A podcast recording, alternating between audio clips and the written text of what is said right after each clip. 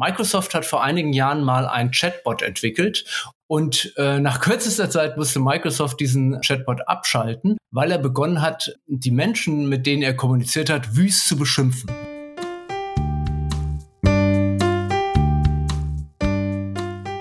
Der größte digitale Trend des Jahres ist wohl ChatGPT, eine textbasierte künstliche Intelligenz, die in unterschiedlichsten Berufen unterstützend zur Seite stehen kann zum Beispiel durch das Beantworten einfacher Fragen oder das Verfassen zusammenhängender Texte. Allein anhand dieses Phänomens haben sich in den letzten Wochen schon viele Einschränkungen und ethische Fragestellungen aufgetan, über die man diskutieren muss. Zeit also, über KI-Ethik zu sprechen. Das wollen wir in dieser Folge von 5 Minuten Management tun. Und dafür ist mein Kollege Dr. Siad Mahaini, Partner bei Dreikon, zu Gast. Hallo Siad, schön, dass du da bist. Hallo Franziska. Ja, wir wollen über KI-Ethik sprechen, aber was ist das eigentlich? Worum geht's da?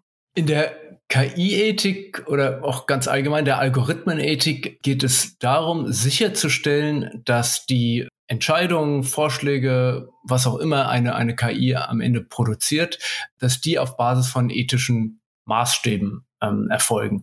Und das wiederum führt zurück zu den Menschen, die diese KIs und Algorithmen programmieren und entwickeln, die sich in ihrer Entwicklungsarbeit bewusst sein müssen über die ethischen Implikationen, die diese Arbeit eben hat.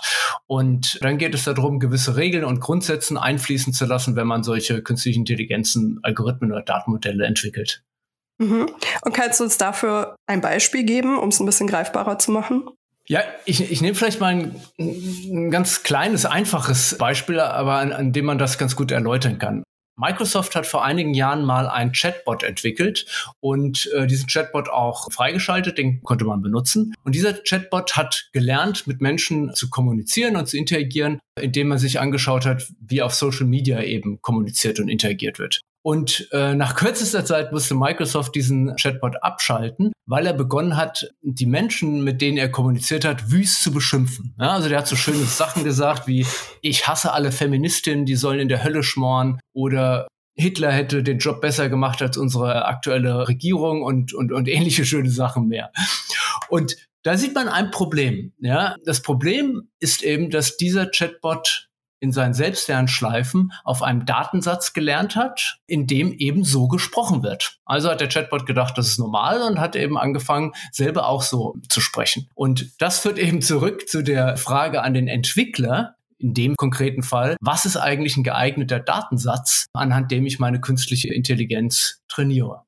Und so gibt es natürlich noch eine ganze Reihe von anderen Fragestellungen, wie wie wird mit Daten generell umgegangen, ähm, ist eigentlich transparent, was die KI macht oder nicht und so weiter und so fort. Und das alles zusammen sind eben Elemente des in meinen Augen kommenden Felds und bedeutenden Felds der KI-Ethik.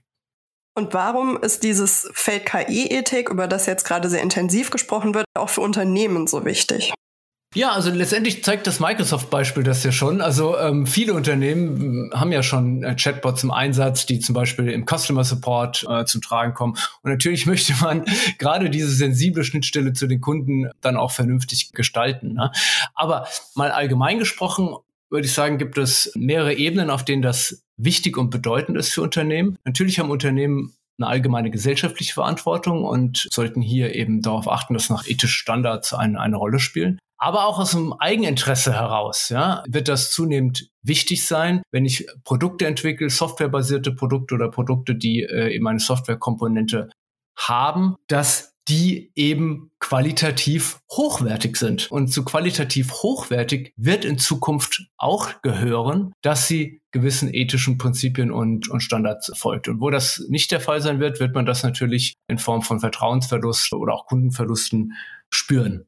Definitiv. Ja, und damit sind wir auch schon am Ende unserer digitalen Kaffeepause angekommen. Lieben Dank an dich, Siad, dass du heute zu Gast warst und mit mir über KI-Ethik gesprochen hast. Und natürlich auch einen lieben Dank an alle Zuhörerinnen und Zuhörer, dass sie dabei waren. Bis zum nächsten Mal.